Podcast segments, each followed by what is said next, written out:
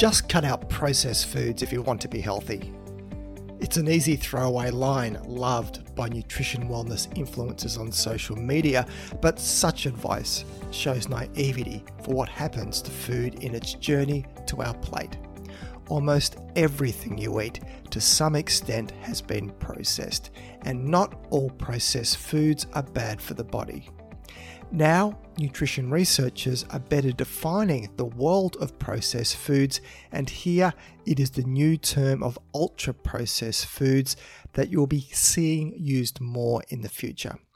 In this podcast, I look at what defines an ultra processed food and explain how they are now recognized for the unhealthy addition they make to your diet.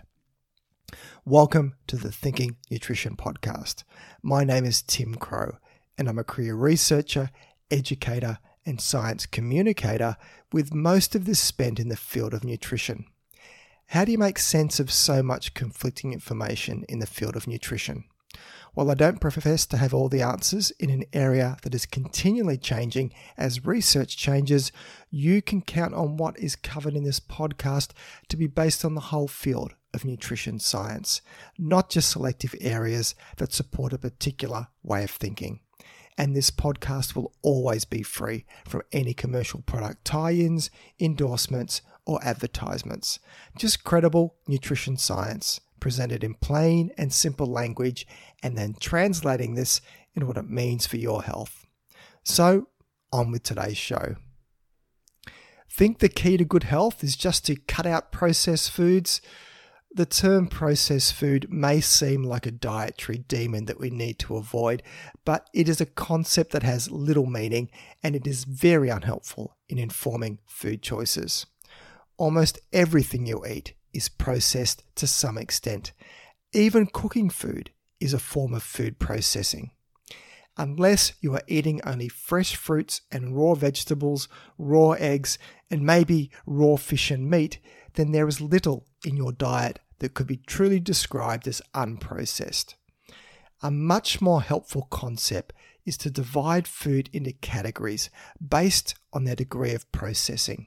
So think more of food that has been minimally processed and it is still close to its natural state in appearance and nutritional quality. Here it is all about fruits, vegetables, whole grains, nuts, milk, fresh meats, and legumes. The sorts of foods featured in dietary guidelines. And against that, we have foods we should be most concerned about ultra processed foods. Ultra processed foods are industrial formulations of food derived substances that can contain little, if any, whole food.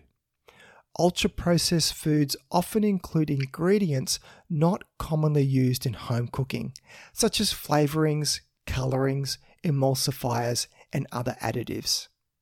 A key feature of ultra processed foods is that they are usually appetizing and pleasing to the taste buds. They're convenient, sold in large packages, and highly marketed.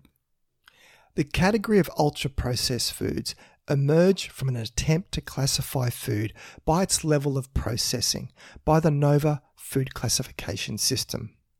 NOVA is a system of food organization created by a team of nutrition and health researchers from the University of Sao Paulo. It is now recognized by global health agencies, including the United Nations Food and Agricultural Organization, and is used by many researchers globally and I'll link to a document that goes into greater depth about Nova in the show notes. Nova categorize food products by the extent and purpose of food processing as a proxy for the food's nutritional and environmental characteristics. The Nova system clusters foods into four groups, and I'll go over those groups. The first group are foods considered unprocessed or minimally processed. These are foods characterized by having undergone minimal processing, which may include drying, pasteurization, cooking, and chilling. Examples of foods in this group are fruits, vegetables, nuts, meat, eggs, milk, legumes, pasta, whole grains, and rice. Then we have group two. Group two is called processed culinary ingredients. These are characterized by foods that have gone undergone some processing to make products that can be used in cooking foods from group 1, which I just spoke about. But in itself, these foods are not meant to be consumed by themselves. So here we have things like oils, butter, sugar, and salt. Group 3 are called processed foods. These are characterized by being made up usually of two or three ingredients, and they're usually made by group 2 substances added to naturally or minimally processed group 1 foods. So think about if you get a group 1 food, which are fruits, vegetables, nuts, meat, and so on, and you add a group 2 food, which is a processed culinary ingredient, oils, butter, sugar, and salt, you typically come out with something called a group 3 food, which is what are characterized as processed foods. So typically these foods are minimally processed, but they've been preserved or made more palatable. The sorts of foods in group 3 are preserved fruits and vegetables, canned fish, cured meats, cheese, fresh bread, beer, and wine. And then we have group 4, which is the ultra processed foods. These foods contain little, if any, intact group 1 foods, and they've undergone multiple industrial processes, and they contain many added ingredients, with usually at least five or more ingredients added to them. Colors, flavors, emulsifiers, and other additives are often used to make the products more palatable. So, what are some examples of ultra processed foods? Soft drinks, sweet and salty and fatty packaged snacks, confectionery, mass produced baked goods, cake mix, margarine and other spreads, sweetened breakfast cereals, pre prepared processed meats, chicken nuggets, burgers, instant soups, packaged desserts, energy bars, and a lot of other foods. Probably no surprise, a lot of these foods are what we consider fairly discretionary food. So it's these ultra processed foods are really what people talk about when they talk about processed foods in general. But the NOVA food classification system defines them much more precisely. So, what sets ultra processed foods apart from other foods is the extent and purpose of processing. Ultra processed foods have a higher level of processing that changes the food and often stimulates overconsumption. Ultra processed foods are designed to be appealing, convenient to consume, and palatable, so are more likely to displace the consumption of healthier, less processed foods.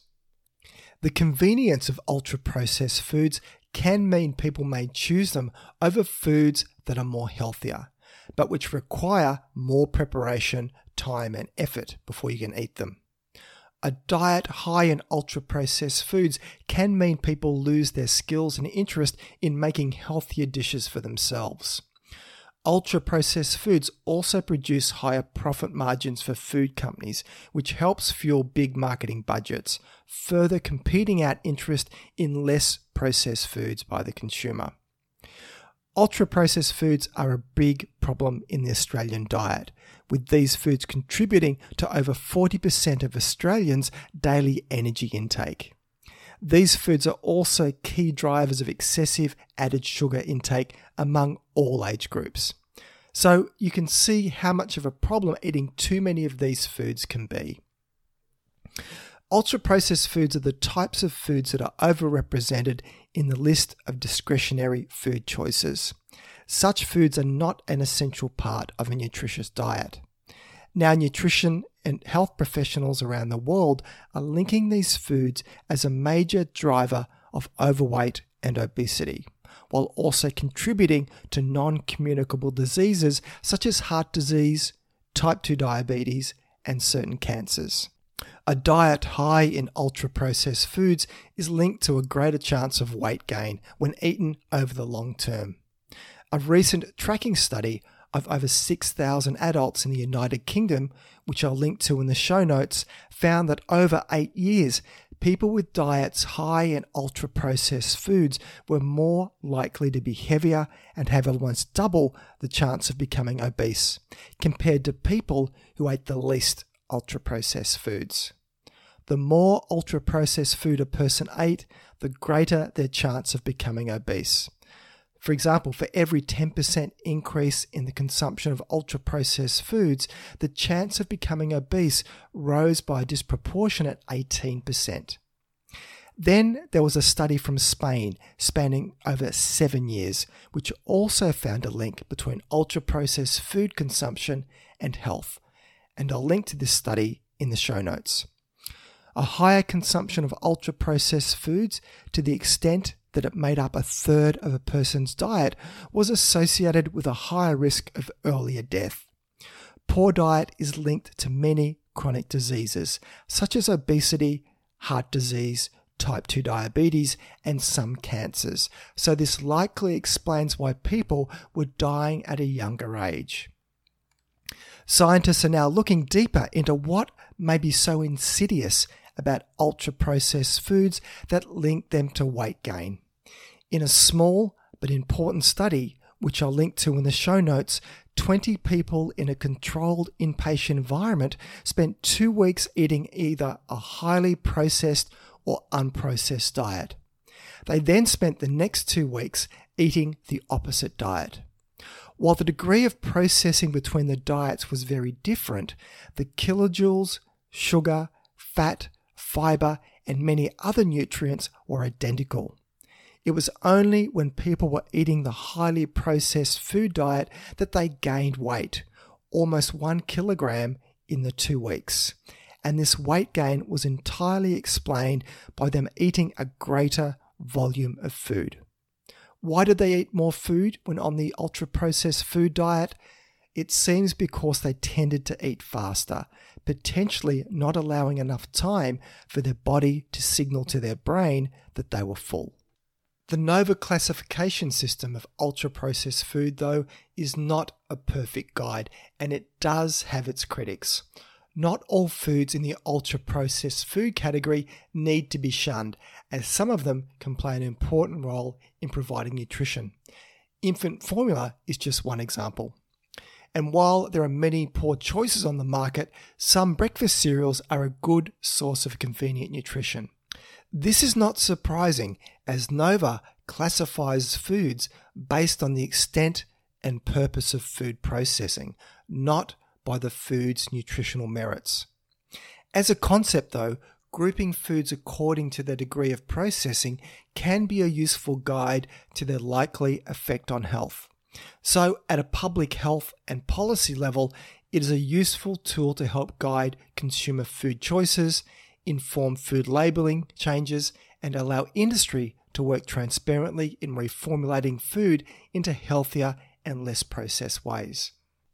The NOVA classification system is seeing a lot of use by nutrition researchers and international organizations, but it is unlikely you will find anything related to it on food packaging in Australia anytime soon.